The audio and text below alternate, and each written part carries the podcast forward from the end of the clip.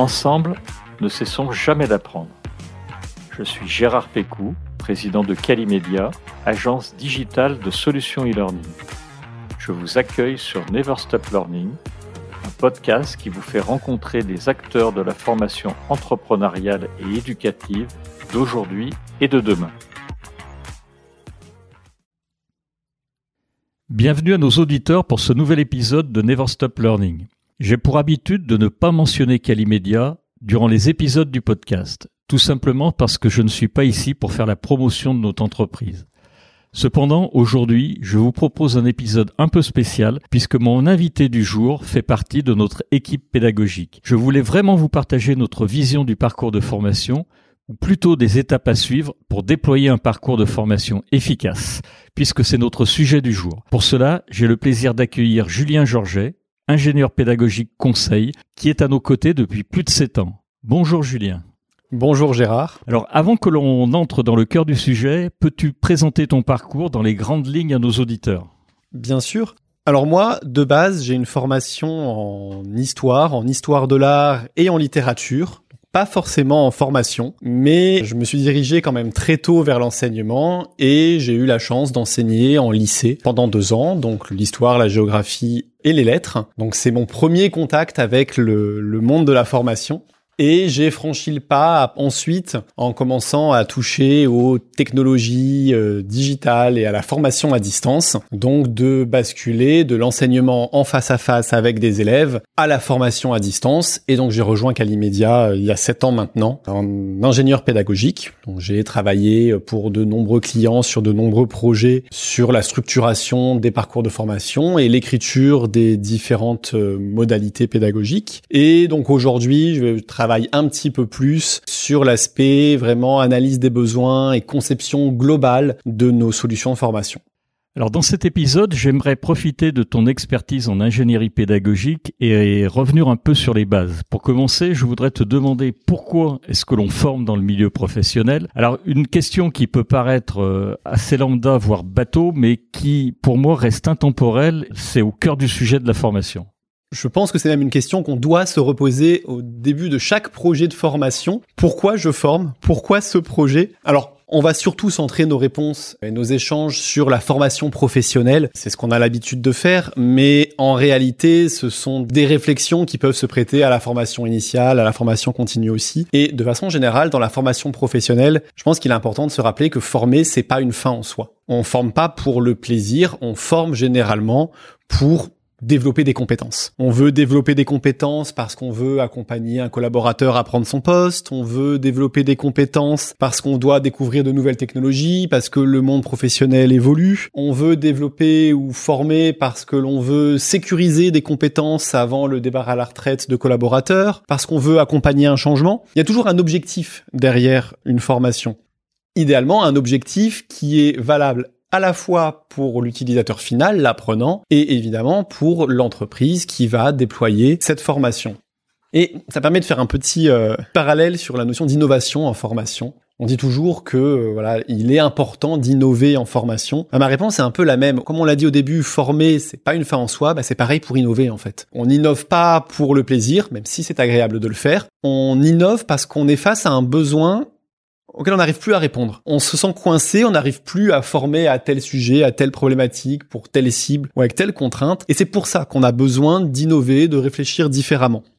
Et aujourd'hui, bah aujourd'hui, oui, on est face à des problématiques qui nécessitent d'innover en formation. On l'a senti dans ces dernières années. Le monde professionnel change. La place de la formation digitale augmente. On forme encore plus, encore plus vite, encore plus de personnes. Et évidemment, ça demande de repenser la façon dont on travaille. Alors effectivement, tu le notais, j'ai bien aimé ce que tu disais sur l'innovation. On a déjà fait un podcast euh, précédent avec Jérôme Boquet qui nous disait à peu près la même chose, non pas sur l'innovation, mais sur la gamification. Et les besoins évoluent, mais comment est-ce qu'on peut suivre cette évolution du côté des formateurs? Comment on peut innover et améliorer ce développement des compétences? C'est une vaste question. Derrière l'innovation, déjà, on peut distinguer plusieurs grands axes. On peut parler évidemment d'innovation technologique. de nouveaux moyens de former, de nouvelles modalités, des nouvelles possibilités ouvertes par la technologie, mais ce sont aussi des évolutions d'usage, des évolutions culturelles, des évolutions dans la façon de diffuser la formation ou des innovations dans la façon de la concevoir. Donc déjà ça c'est important je pense de l'avoir en tête. Innover ça rime pas forcément avec nouveauté technologique. Il y a d'autres façons d'innover. Et parce que aussi c'est le thème de notre échange aujourd'hui, moi j'avais envie de me concentrer sur un de ces axes-là, c'est la réflexion autour du parcours de formation. Comment concevoir différemment une formation? Et pourquoi cette question est importante? Parce que aujourd'hui, on a, je trouve, un peu tendance à faire rimer formation professionnelle avec acquisition de nouvelles connaissances, acquisition de nouvelles compétences. Et je pense que c'est oublier l'objectif même de la formation professionnelle. Ce que l'on veut vraiment, en fait, c'est permettre un changement de comportement des collaborateurs formés. On souhaite réellement que l'on acquiert des compétences, évidemment, mais aussi qu'on les exploite, qu'on les utilise au quotidien dans notre façon de travailler, au jour le jour. Sinon, on n'atteint pas vraiment les objectifs de notre formation. Si on veut prendre un exemple tout simple, si je lance un nouveau produit et que je forme mon équipe commerciale à ce nouveau produit, ce que je veux au fond, c'est pas qu'ils connaissent le nouveau produit, c'est qu'ils le proposent. C'est qu'ils le proposent et c'est qu'ils vendent. Donc c'est bien un comportement que je cherche.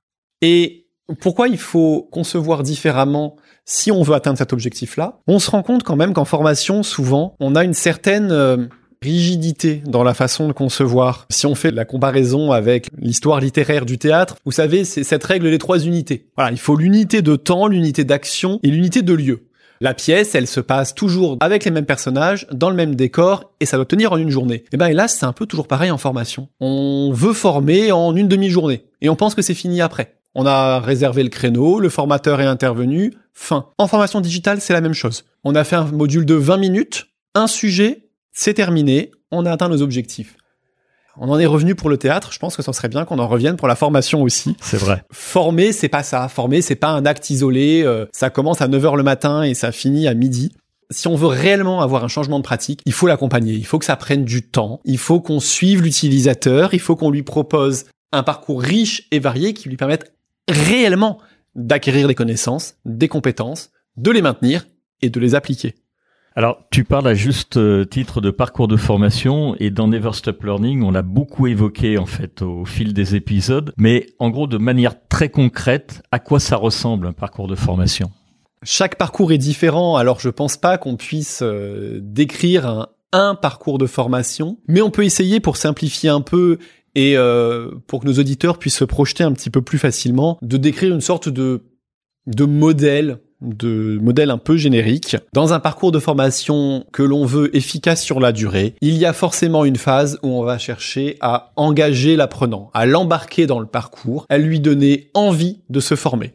Ça, c'est forcément notre premier temps. Entre le deuxième et le troisième, la frontière est un peu plus poreuse. On va vouloir tout simplement acquérir les compétences et acquérir les connaissances. Donc ça, on va dire, c'est un peu le cœur du parcours. Je vais travailler par une série de modalités à l'acquisition des compétences et des connaissances. Attention, ça ne veut pas dire forcément des cours magistraux ou des modules extrêmement explicatifs. On peut acquérir des connaissances à travers des mises en situation, à travers des études de cas. On peut acquérir des compétences à travers des jeux de rôle, à travers des débats. Mais on est là pour acquérir. Et on a un temps qui va vraiment lui être dédié à s'assurer que ces connaissances, ces compétences, elles sont réellement acquises, elles sont retenues, on va les pérenniser sur la durée et surtout, elles ont une traduction concrète dans le quotidien professionnel. On va aller les appliquer. Donc on pourrait appeler ça le, prolongement de la formation. En réalité, les étapes 2 et 3 peuvent se superposer. On peut être en train d'acquérir une compétence pendant qu'on est en train de pérenniser l'autre. On peut avoir ce schéma quand même en tête, ces trois temps. J'embarque, j'engage, j'acquiers, je stabilise, je consolide, j'applique.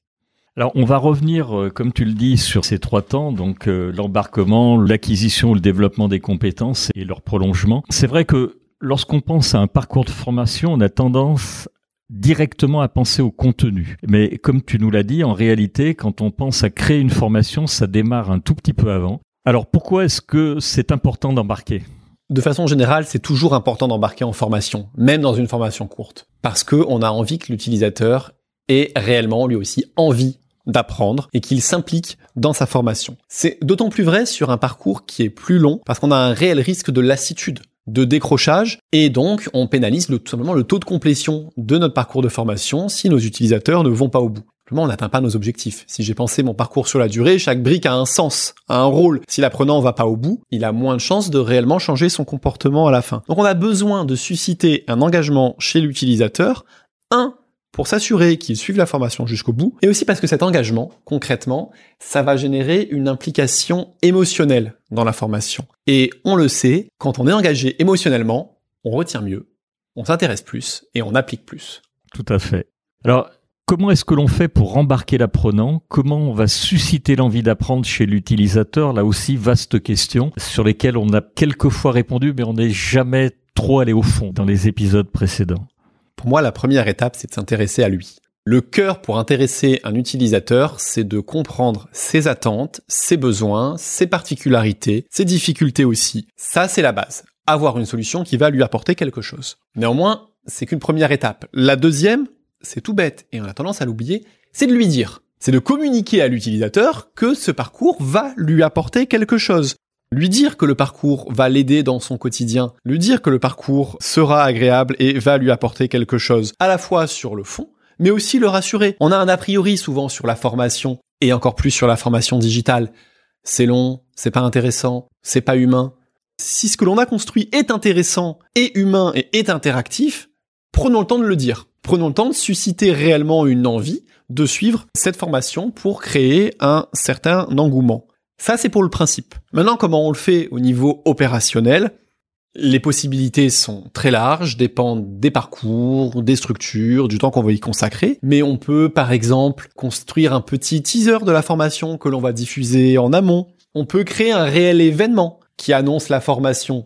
On peut impliquer un événement, par exemple, en lançant un petit webinar ou un jeu concours, par exemple. On peut évidemment impliquer, et ça c'est vraiment pour nous la clé du succès d'une formation, impliquer les managers qui au quotidien eux aussi vont se faire le relais, vont se faire le porte-parole de la formation. On peut par exemple créer un engouement et une dimension sociale autour de la formation en créant une sorte de promotion d'utilisateurs. Je ne suis pas seul à me lancer dans ma formation, mes collègues aussi parce qu'on a des besoins communs.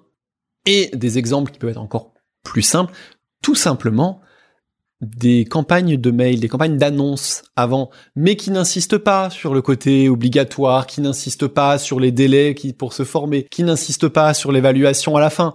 Ça, c'est important, mais c'est pas ça que l'utilisateur a envie d'entendre. Qui insiste sur ce que ça va lui apporter, ce que ça va changer pour lui, ce qu'il va y gagner.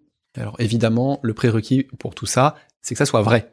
Oui. Évidemment, il faut que l'information lui apporte réellement quelque chose. Ça aussi, c'est le cœur, pour moi, d'un embarquement réussi. Il y a l'importance de la communication. On en parle euh, finalement relativement peu, mais c'est un axe euh, pour euh, moi qui est important. Tu peux nous en dire un peu plus? Oui, évidemment. Un utilisateur qui découvre qu'il a une formation à suivre demain a beaucoup moins de chances d'être engagé et d'avoir envie de la suivre que si ce lancement a été accompagné. Alors communication, c'est large, hein, comme on le disait tout à l'heure, ça peut partir d'une communication officielle, encadrée, un teaser diffusé, un mail envoyé. Ça peut être une communication un peu plus informelle, le manager qui va tout simplement prévenir ses équipes à l'avance qu'une formation va être diffusée. Ça peut être un événement de plus grande ampleur, on pourrait même envisager, euh, je sais pas, on en a vu des clients qui font appel à d'autres prestataires externes pour euh, lancer une petite escape game, pour euh, teaser le sujet de la formation. Et la formation commence vraiment après. Donc il y a vraiment différents niveaux, plus ou moins officiels, plus ou moins institutionnels, mais qui visent tous la même chose, donner les messages, valoriser l'acte de formation auprès de l'utilisateur avant que la formation commence. Tout à fait. Je t'ai fait répéter effectivement un certain nombre de choses et c'était volontaire. C'est parce que on en parle très peu de la communication et souvent on croit que, ben, comme tu le disais, il suffit d'envoyer le module et puis que ça va se faire tout seul. Beaucoup d'entre nous, on oublie l'importance et de la communication et de l'embarquement. Alors on va poursuivre un peu plus loin puisque tu nous as dit fort justement qu'il fallait s'intéresser aux besoins de l'apprenant c'est fondamental. Et cependant, au sein d'une même formation, il y a plusieurs types d'apprenants, groupes d'apprenants, et tous n'ont pas les mêmes besoins. Alors comment on fait? Alors déjà, on s'assure de le savoir à l'avance. Comme souvent, c'est la clé aussi en formation, connaître les besoins de ses utilisateurs, donc se rendre compte qu'il peut y avoir plusieurs besoins, plusieurs cibles, dresser une typologie si on y parvient. Ça, c'est la base. Et une fois qu'on l'a compris, qu'on a notre panorama d'utilisateurs type et leurs besoins sous les yeux, il y a plusieurs façons d'y répondre. La première, je dirais que c'est la transparence. C'est leur dire, vous n'avez pas forcément tous les mêmes besoins, et c'est leur donner une liberté de consultation. Là aussi, il y a peut-être un certain changement de paradigme à avoir dans la façon de concevoir la formation, mais on n'est pas obligé de demander aux utilisateurs de suivre tous exactement le même parcours, dans le même ordre, à la même temporalité. Si on admet que leurs besoins sont différents, qu'ils ont aussi des contraintes logistiques, professionnelles, ou même des appétences différentes, on peut leur laisser une certaine liberté. Ça, c'est le premier axe pour te répondre leur laisser la main. Le deuxième axe, on peut s'appuyer un peu plus sur la technologie, et ça je pense qu'on en a déjà parlé dans les podcasts Never Stop Learning et que nos auditeurs ont déjà euh, entendu ce mot, mais on peut s'appuyer sur l'adaptive learning. On va pas entrer vraiment en profondeur, mais dans les grandes lignes, l'adaptive learning, c'est réussir à avoir un dispositif de formation qui est à même de s'adapter idéalement de lui-même aux utilisateurs, à s'adapter à leur niveau, à s'adapter à leurs besoins, à leur profil, à leurs appétences, à leurs difficultés. Ça, il y a plusieurs façons d'y arriver, plus ou moins complexes techniquement. Ça peut aller des simples petites questions en début de parcours pour orienter l'utilisateur vers telle ou telle modalité. Ça peut aller vers des parcours personnalisés sur la plateforme de formation. Ça peut aller, l'automatisation peut aller jusqu'à des algorithmes en mesure de détecter des difficultés sur l'utilisateur pour lui proposer automatiquement de nouvelles briques de formation. On est sur un niveau technique un peu plus poussé avec des contraintes un peu plus élevées. Mais l'idée derrière est la même permettre à l'utilisateur de suivre la brique dont il a besoin au moment où il en a besoin. On peut imaginer ça aussi au sein même d'une brique de formation. Détecter des difficultés et ajuster la difficulté des activités suivantes, par exemple. Et le troisième axe, le premier en réalité dans ce que l'on fait au quotidien, c'est une approche humaine. On peut par exemple personnaliser en redonnant à l'humain une vraie place dans les parcours de formation et avoir des briques à distance qui, elles, sont génériques, et utiliser les moments d'échange, les classes virtuelles, les webinars, les face-à-face, pour personnaliser à ce moment-là, en ayant un discours qui vraiment va venir répondre aux difficultés de chacun. On peut aussi personnaliser en s'intéressant aux utilisateurs, même en dehors des temps d'échange synchrone, en allant voir leurs difficultés, en allant voir où ils en sont sur leur parcours, et à la main, en allant vers eux, en leur proposant des ajustements du parcours, des compléments, en leur donnant accès par exemple à des ressources complémentaires. Et là aussi, on en revient pour moi au rôle clé des services formation, mais surtout au manager de proximité, qui est vraiment l'acteur clé de l'accompagnement au quotidien d'un collaborateur en train de se former. Alors, on a vu ensemble comment penser l'embarquement. J'imagine qu'ensuite, on va rentrer directement dans le cœur de la formation. Qu'est-ce qui se passe pour toi à cet instant-là? On choisit les différentes modalités qu'on va utiliser? Alors, quand on construit le parcours de formation, à ce stade-là, normalement, on connaît déjà nos objectifs. On sait ce qu'on veut atteindre. Donc on a déjà détaillé l'ensemble des objectifs pédagogiques, des attendus chez l'utilisateur, et on va commencer à se demander pour chacune de ces attendus, pour chacun de ces phases, quel est le meilleur moyen de l'atteindre? Quelle est la meilleure modalité pédagogique pour atteindre l'objectif fixé? Et donc on va de cette façon-là venir choisir la modalité. Alors on peut peut-être rapidement en présenter quelques-unes. Qu'est-ce qu'on entend par modalité? Une modalité, c'est une façon, une façon d'aborder un objectif en faisant appel à euh, un certain format pédagogique. Par exemple, une classe virtuelle. Par exemple, un document à lire, par exemple un temps d'échange face à face, ou un module de formation, ou une évaluation. Tout ça, c'est notre panel de modalités. Euh, une mise en situation aussi, par exemple. Et donc on va devoir choisir ces modalités. On va les choisir, un, sous l'axe de la pertinence pédagogique. Quelle est la meilleure modalité pour atteindre cet objectif? Mais si on pense un parcours sur la durée, il y a quand même un deuxième filtre à avoir en tête s'il faut par exemple choisir entre deux modalités qui pourraient fonctionner. Le deuxième, c'est l'engagement. Étant donné qu'on a une formation sur le long cours, on sait qu'on veut conserver sur le long terme l'engagement de l'utilisateur et son intérêt. Donc parfois entre deux modalités aussi efficaces juste sur le plan pédagogique, on peut choisir la plus fun, on peut choisir celle qui surprend, on peut choisir celle qui casse les codes parce que elle va créer du rythme, du dynamisme, de l'engouement dans notre parcours de formation. Alors, On va parler euh, d'exemples concrets. On va regarder comment on peut choisir des modalités dans un parcours. On va pas pouvoir passer euh, en revue toutes les modalités parce qu'il y, y, a trop de variables. Ça dépend du parcours. Mais est-ce que tu aurais des exemples, justement, un cas concret ou deux d'ailleurs que tu pourrais développer? On peut prendre un exemple. Mettons-nous dans la peau d'un service formation qui a récolté euh, des besoins auprès de son équipe de managers, des besoins de formation au management hybride. C'est une euh, réalité aujourd'hui. De plus en plus d'équipes sont en partie en télétravail, en partie sur site. Cela demande de nouvelles méthodes de management et dans notre entreprise, les managers se sentent pas forcément à l'aise sur cette nouvelle façon de gérer les équipes. Le service formation se donne donc comme objectif de construire un parcours de formation qui accompagnera l'ensemble de ces managers pour les faire monter en compétence sur le management hybride. Et donc, on va, pour atteindre cet objectif général, le séquencer eh ben on se rend compte que ça nécessite, par exemple, d'être capable d'analyser les spécificités de son équipe. Ça nécessite de connaître la loi. Que dit la loi sur le télétravail? Ça nécessite d'être capable de réagir à différentes situations, à réagir à des imprévus. Ça nécessite de comprendre quelques définitions. Donc, on a donc un large panel d'objectifs. Comment on pourrait construire notre parcours? Ben, Comme on l'a dit tout à l'heure, on peut commencer par l'engagement. On pourrait engager en diffusant un petit teaser qui va annoncer la formation, teaser que l'on construirait à partir des demandes des utilisateurs. Vous avez formulé ces besoins-là, vous avez envie d'en connaître plus sur le management hybride. Sachez qu'une formation va venir vous accompagner sur ce sujet-là on pourrait ensuite proposer un temps d'échange collectif, animé par exemple par un expert du sujet. Ensuite, on pourrait travailler sous la forme de modules e-learning toutes les bases.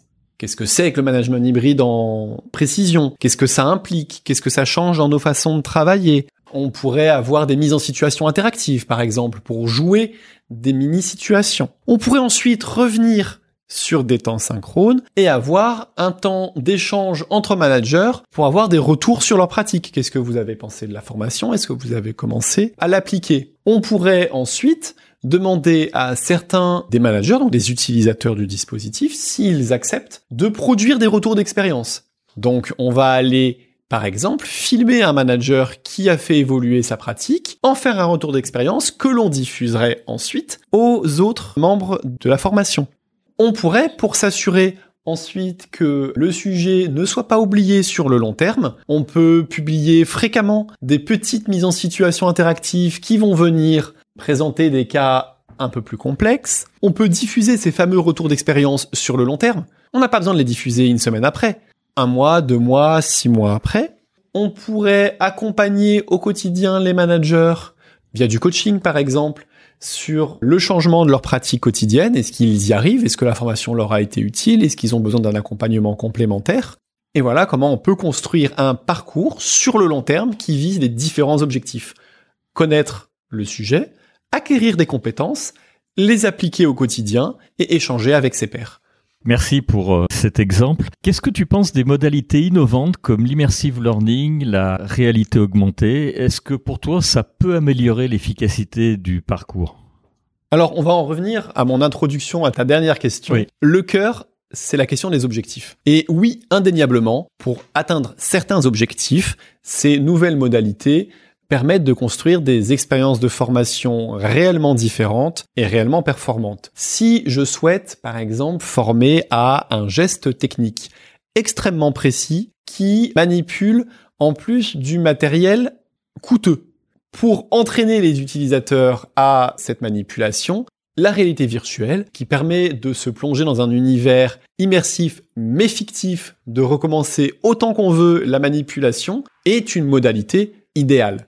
Par contre, si je souhaitais acquérir des connaissances formelles sur de la réglementation, la réalité virtuelle n'a probablement aucun sens. Donc, c'est une nouvelle modalité, c'est une série, toutes ces modalités innovantes répondent à certains besoins, et tout l'enjeu, c'est d'identifier le moment où elles sont pertinentes, parce que c'est pas un secret, elles sont coûteuses. Donc, il ne faut pas les utiliser là où elles n'ont pas de valeur ajoutée. Merci pour ce point. Dans la partie embarquement, tu nous parlais de l'engagement de l'apprenant. C'est important, bien sûr, et tu nous l'as très bien expliqué au début de la formation, mais cette importance, en réalité, elle reste la même tout au long du parcours. Comment on fait pour rendre la totalité du parcours attrayant et donner envie de le compléter à 100% On s'assure d'avoir un parcours qui est humain, interactif, utile et concret. Et on s'assure qu'il le soit sur la durée.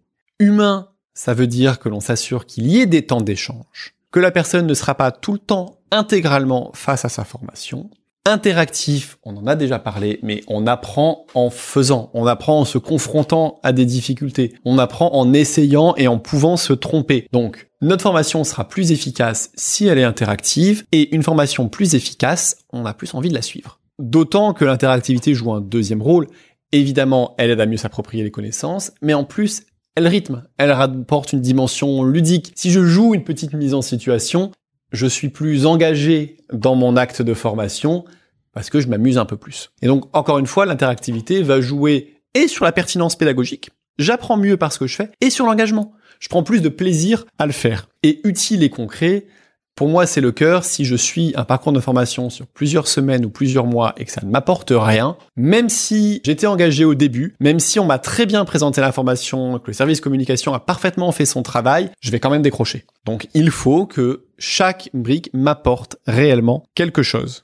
Parce que ce qui va faire que je retiens réellement quelque chose, ce qui va faire que le module de formation, enfin que le parcours de formation dans son ensemble atteint son objectif, c'est parce que moi, utilisateur, je me suis impliqué dans mon dispositif de formation. J'y ai réellement mis une implication cognitive. J'ai voulu apprendre quelque chose, j'ai essayé de comprendre, j'ai essayé de résoudre les problèmes qu'on m'a posés, et c'est parce que j'ai fait ça, et parce que je suis convaincu que ça va me servir à quelque chose, et derrière que l'on m'aide à le mettre en œuvre, que je vais réellement changer mon comportement et retenir quelque chose. Je suis complètement d'accord avec ton analyse et, je renvoie nos auditeurs à un podcast qu'on avait fait sur justement le taux de complétion. C'était un sujet cher à Pierre Monclos de Youno qui nous en avait très très bien parlé et euh, si vous en avez l'occasion et le temps, n'hésitez pas à, réécouter ce podcast parce qu'il il en dit beaucoup sur le taux de complétion. Quand on parle de modalité, bien sûr, il y a tout ce que l'on aimerait faire et puis il y a la réalité terrain. Souvent, lors de l'élaboration des projets, on se rend compte que les ressources à disposition limitent un peu les possibilités. Quel est ton avis là-dessus? Tu penses que les coûts sont l'un des principaux enjeux de l'évolution de la formation digitale ou pas? Alors en tout cas, ce qui est sûr, c'est que c'est un paramètre à prendre en compte. Historiquement, d'ailleurs, la formation digitale a longtemps été vue comme un moyen d'optimiser les coûts en formation, toucher plus d'utilisateurs plus loin, en facilitant la logistique et en réduisant les déplacements. Donc, ça serait un peu contre-productif que la question du coût devienne un limitant là où c'était historiquement une des forces. Néanmoins, c'est un vrai sujet. Certaines des modalités ont des coûts bien supérieurs à d'autres. Et comme on est amené à former de plus en plus sur de plus en plus de sujets, notamment en formation à, distance. Ça vient aussi tout simplement de l'évolution rapide des métiers, l'évolution des compétences, l'obsolescence de certaines compétences. Donc, effectivement, on est obligé de former plus, de former plus souvent, et qui dit plus de projets de formation dit répartition des budgets entre les différents projets. Donc indéniablement, c'est un sujet. Je pense qu'il est important du coup de ne pas tant raisonner en coût qu'en moyens qu'est-ce que doit mobiliser comme moyen un dispositif de formation? De quoi on a besoin pour réussir à le mettre en œuvre? Et pour ça, il est important, je pense, que toute organisation qui souhaite déployer des formations se pose toujours la question des ressources internes qu'elle a à sa disposition. Que ça soit des ressources humaines, des compétences, notamment une partie du contenu de formation peut tout à fait être produit directement par l'utilisateur, en réalité, l'utilisateur maîtrise son sujet. On a parfois des euh, utilisateurs très expérimentés, des experts de leur sujet, qui peuvent produire des briques, certaines séquences du parcours de formation. Il y a aussi des ressources préexistantes, on a peut-être déjà produit quelque chose. On a peut-être des synergies à débloquer entre différentes entités dans l'organisation. Peut-être qu'on peut mutualiser les coûts, peut-être qu'on peut travailler ensemble plutôt que séparément. Donc ça, c'est important. L'objectif derrière, c'est d'utiliser les moyens de la façon la plus efficace possible. Si je dois investir une somme pour déployer mon parcours de formation, quelle est la meilleure façon de l'investir? Est-ce qu'il n'y a pas des sujets que je peux gérer en interne pour mettre l'accent en allant peut-être rechercher en externe la compétence que je n'ai pas sur ce qui le mérite le plus? Il y a aussi quelque chose qu'on observe souvent, de plus en plus souvent, c'est une nécessité chez certaines organisations qui souhaitent repenser leur modèle de conception de formation, notamment parce qu'elles veulent former à plus grande échelle, de prendre le temps d'analyser son environnement, d'analyser ses possibilités, d'optimiser ses circuits de production. Et dans cette phase-là aussi, ça peut être intéressant de se faire accompagner par des experts du sujet qui pourraient aider l'organisation à trouver les meilleures méthodes de production, les meilleures modalités à mettre en œuvre, les meilleures ressources à mobiliser. Donc ne pas hésiter parfois à faire appel, à prendre le temps, en fait, de faire ces phases d'analyse, de faire appel à du conseil pour lever un peu ces freins au déploiement pour que au moment où on se lance et on souhaite produire nos parcours de formation, on ait déjà fait en amont toute l'optimisation possible. Alors, je m'aperçois en t'écoutant qu'il y a un mot qu'on n'a pas prononcé. J'y pense parce qu'on en a parlé euh, lors du dernier épisode, qui est le mot tutorat, sur lequel on a fait un épisode avec euh, Charlotte Filol de Studi, et je voulais avoir ton avis là-dessus. Elle, elle, elle dit, bah, tutorat, euh, c'est une des modalités, et c'est super important de tutorer. Tu es d'accord, toi, avec cela? Oui, oui, bien sûr. C'est à la fois une des modalités et aussi le fil rouge d'un parcours de formation. Comme on le disait tout à l'heure, il faut qu'il y ait une figure humaine. Ça peut être, dans certains cas, en entreprise, le rôle du manager, comme ça peut être le cas, enfin, le rôle d'un coach, d'un tuteur, qui va accompagner l'utilisateur tout au long du parcours, le relancer, l'aider à surmonter ses difficultés.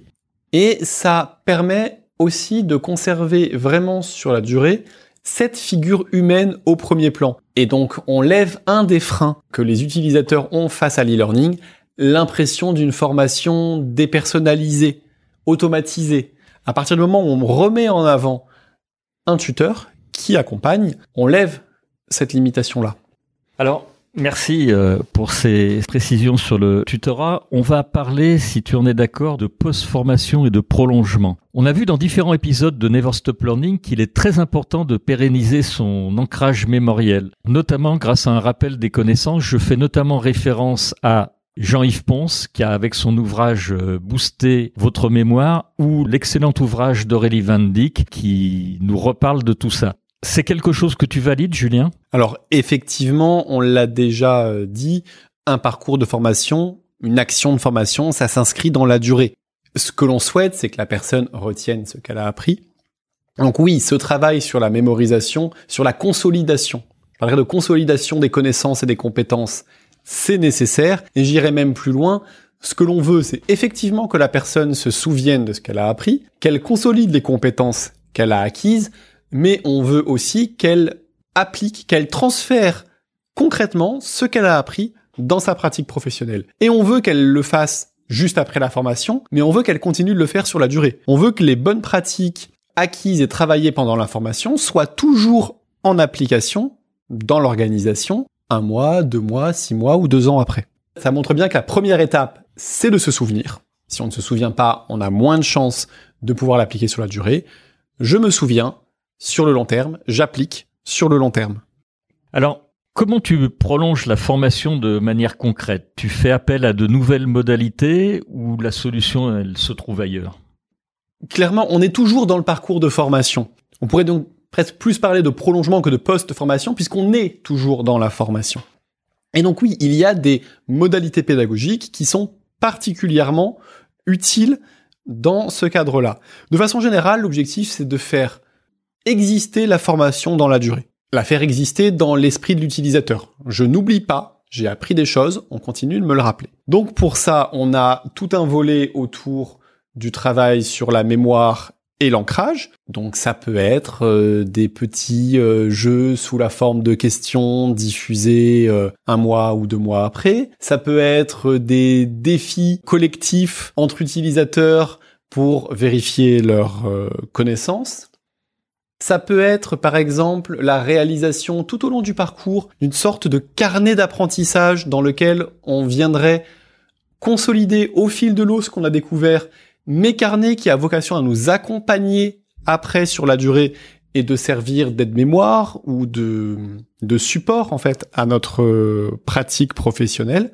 Ça peut aussi passer par des modalités qui ont vocation à approfondir le contenu. Je pense notamment à des retours d'expérience, je pense à des podcasts, à des tables rondes. Elles jouent un double rôle, ces modalités-là.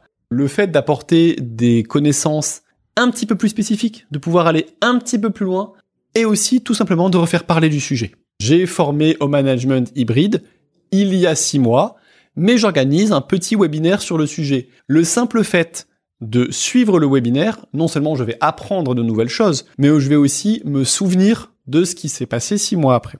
Et le troisième axe, je pense que je vais plus le centrer sur l'application. Quelles modalités on peut proposer pour encourager l'utilisateur à mettre en application Là, ça peut passer beaucoup par le travail avec les pairs. Mettre en place des communautés d'apprentissage, des communautés de pairs pour faire des retours d'expérience en direct. Si on reprend un exemple du management hybride, échanger avec ses collègues, mais peut-être d'une autre division, d'un autre pays qu'on ne rencontre pas au quotidien, mais qui sont dans la même organisation et qui ont les mêmes problématiques, on échange sur nos pratiques, on confronte, et derrière, on va mettre en application ce qu'on a appris. Donc ça, c'est un moyen de prolonger. Un autre moyen, c'est euh, on pourrait par exemple mettre en place un système de coaching individualisé qui peut être automatisé sous la forme par exemple d'une petite application qui encourage à aller réaliser des actions. Par exemple, un des apprentissages dans les bonnes méthodes de management dans le travail hybride, c'est de mettre en place des points réguliers pour s'assurer que son équipe se retrouve malgré la distance. Ça, c'est quelque chose que la personne aurait appris dans le module initial. Mais on peut par exemple l'accompagner à travers des petits défis. La semaine prochaine, essaye d'organiser une réunion. La semaine suivante, essaye d'en organiser deux. En gros, l'encourager à aller mettre en pratique régulièrement ce qu'elle a appris. Et ça, vous pouvez le faire par un coach humain, mais vous pouvez aussi le faire via des solutions numériques. Ça fait le lien d'ailleurs, euh, finalement, qu'elle soit humaine ou numérique, à ce que tu disais sur l'apprentissage par les pairs. Ça, c'est un moyen finalement automatisé ou pas de faire cet apprentissage. Là aussi, je vais faire un peu de pub euh, pour l'un de nos podcasts puisqu'il y a un très bon livre sur ce que Denis Christol a appelé la pédagogie euh, et son livre Apprendre à apprendre, initiation à la pédagogie, qui est un très bel ouvrage sur là-dessus, qui va même jusqu'à euh, l'automatisation, l'utilisation de l'intelligence artificielle, etc. Donc on voit bien qu'il y a plein de méthodes pour automatiser tout cela. Alors on arrive euh, presque du coup euh, pour le coup à la fin de ce podcast. On a on a bien parlé du parcours, mais du coup euh, on a pratiquement vu la totalité du contenu. Il a été effectué par l'apprenant, ce contenu, mais comment on va déterminer si tout ce qu'on a fait a été efficace, et ceci de manière mesurable? Là aussi, vaste question. Encore une fois, le début de la réponse est facile. On se pose la question en amont. On ne conçoit jamais une évaluation après avoir conçu son parcours. On y réfléchit en amont, puisque ce que l'on va chercher à mesurer, c'est l'atteinte des objectifs. Or, nos objectifs, c'est ce qui a servi à construire, c'était le, squelette de notre formation. Donc, idéalement, si je veux atteindre un objectif, si je veux former à une compétence, je vais chercher à mesurer l'acquisition de cette compétence. Donc, un, y penser en amont. Deux, ne pas hésiter à multiplier les indicateurs en leur donnant des rôles précis à chacun. Si je veux mesurer des acquisitions de connaissances, eh bien, je peux avoir un simple quiz. Par contre, que je peux rediffuser sous une forme ou une autre, je peux le déguiser, je peux en faire un petit jeu, je peux euh, en faire un défi collectif. Son rôle sera le même, vérifier les acquisitions de connaissances. Et donc là, je peux avoir des indicateurs euh, assez simples, j'ai tant de pourcents de réussite à mes questions. Un autre indicateur, tout simplement, c'est la complétion si mes utilisateurs vont au bout, normalement, c'est que mon parcours les intéresse. Si mon parcours les intéresse, c'est qu'ils y ont trouvé un intérêt. Donc, on a là un indicateur déjà du succès de notre formation. Après, je peux aussi tout simplement écouter, faire des enquêtes auprès des utilisateurs. Qu'est-ce que cela vous a apporté? Est-ce que vous avez changé vos pratiques? On a notamment le classique questionnaire réflexif sur les pratiques avant, après. Je suis à l'aise pour organiser des réunions hybrides je me mets 3 sur 5 avant la formation. Avec un peu de chance, je vais me mettre 4 sur 5 ou 5 sur 5 après. Donc là aussi, je peux mesurer. Et il y a aussi, ça fonctionne pas bien sûr dans tous les domaines, mais tout à l'heure on parlait de l'exemple de vente. On peut avoir des objectifs très très opérationnels. Comment savoir si ma formation produit a fonctionné? Je peux, entre autres, m'interroger sur les ventes de mon produit. Le piège quand on fait ça, mais je pense que les services formation ne tombent pas dedans, c'est de faire corréler directement un indicateur de performance d'une entreprise ou d'une organisation, les ventes d'un produit, à la réussite d'un parcours de formation. Il peut se passer des milliers de choses qui fait que les ventes des produits n'ont pas été aussi bonnes que possible. Peut-être que c'est parce que le parcours de formation n'était pas efficace, mais ce n'est pas la seule possibilité. Néanmoins, il faut l'interroger. Il faut aller étudier le parcours et voir s'il n'a pas dysfonctionné quelque part parce que nos vendeurs n'arrivent pas à promouvoir notre nouveau produit. Peut-être qu'ils se sont mal appropriés, qu'ils l'ont mal compris. Alors, du coup, j'ai une question basique euh, qui me vient à l'esprit, mais pourquoi on le fait pas? Alors, on essaie de le faire, mais c'est chronophage. C'est chronophage pour un service formation, pour un organisme de formation, de suivre l'ensemble de ces indicateurs parce qu'ils sont nombreux, ils sont pas du tout tous au même niveau. Certains sont automatisés, d'autres demandent de faire des enquêtes. On ne va pas les chercher auprès des mêmes personnes. Dans certains cas, je vais aller chercher l'utilisateur final qui a suivi la formation. Dans l'autre cas, je vais aller chercher son manager plutôt. Donc, une des réponses, c'est parce que c'est compliqué et parce que c'est chronophage. Pour que ça soit le moins possible, on y revient, y penser à l'avance. Une évaluation, les indicateurs mal conçus après coup seront encore plus difficiles à mettre en œuvre et à mesurer. Ensuite, c'est aussi le travail des plateformes de formation, par exemple, d'avoir les statistiques les plus propres et les plus précises et les plus claires possibles. C'est pas au service formation de devoir produire des tableaux Excel à la main pour calculer des taux de complétion et savoir. Non. Ils n'auront pas le temps, c'est pas le travail il y a des fournisseurs de logiciels, c'est à eux de fournir des outils qui facilitent le travail des services formation pour lire ces statistiques. Le cœur pour les services formation, c'est de les interpréter. Tout à fait. Alors, nous sommes arrivés au bout de ce podcast. Je voulais remercier Julien Georget qui nous a montrer comment déployer un parcours de formation que l'on souhaite le plus efficace possible. Je voulais bien sûr euh, remercier nos auditeurs euh, pour être allés jusqu'au bout de ce podcast qui était un tout petit peu plus long que d'habitude, mais sur un tel sujet et sur le, le sujet donc euh, qui nous préoccupait aujourd'hui du parcours de formation, il y a tellement de choses à dire, on n'a de toute façon pas pu être exhaustif. J'ai fait des clins d'œil tout au long de ce podcast à d'autres auteurs ou experts qui ont parlé dans les podcasts précédents. N'hésitez pas à aller les voir. Il y a, vous y trouverez aussi d'autres réponses. Et je vous dis euh, à dans 15 jours pour un, un nouvel épisode. Merci Julien en tous les cas pour ton temps. Merci Gérard.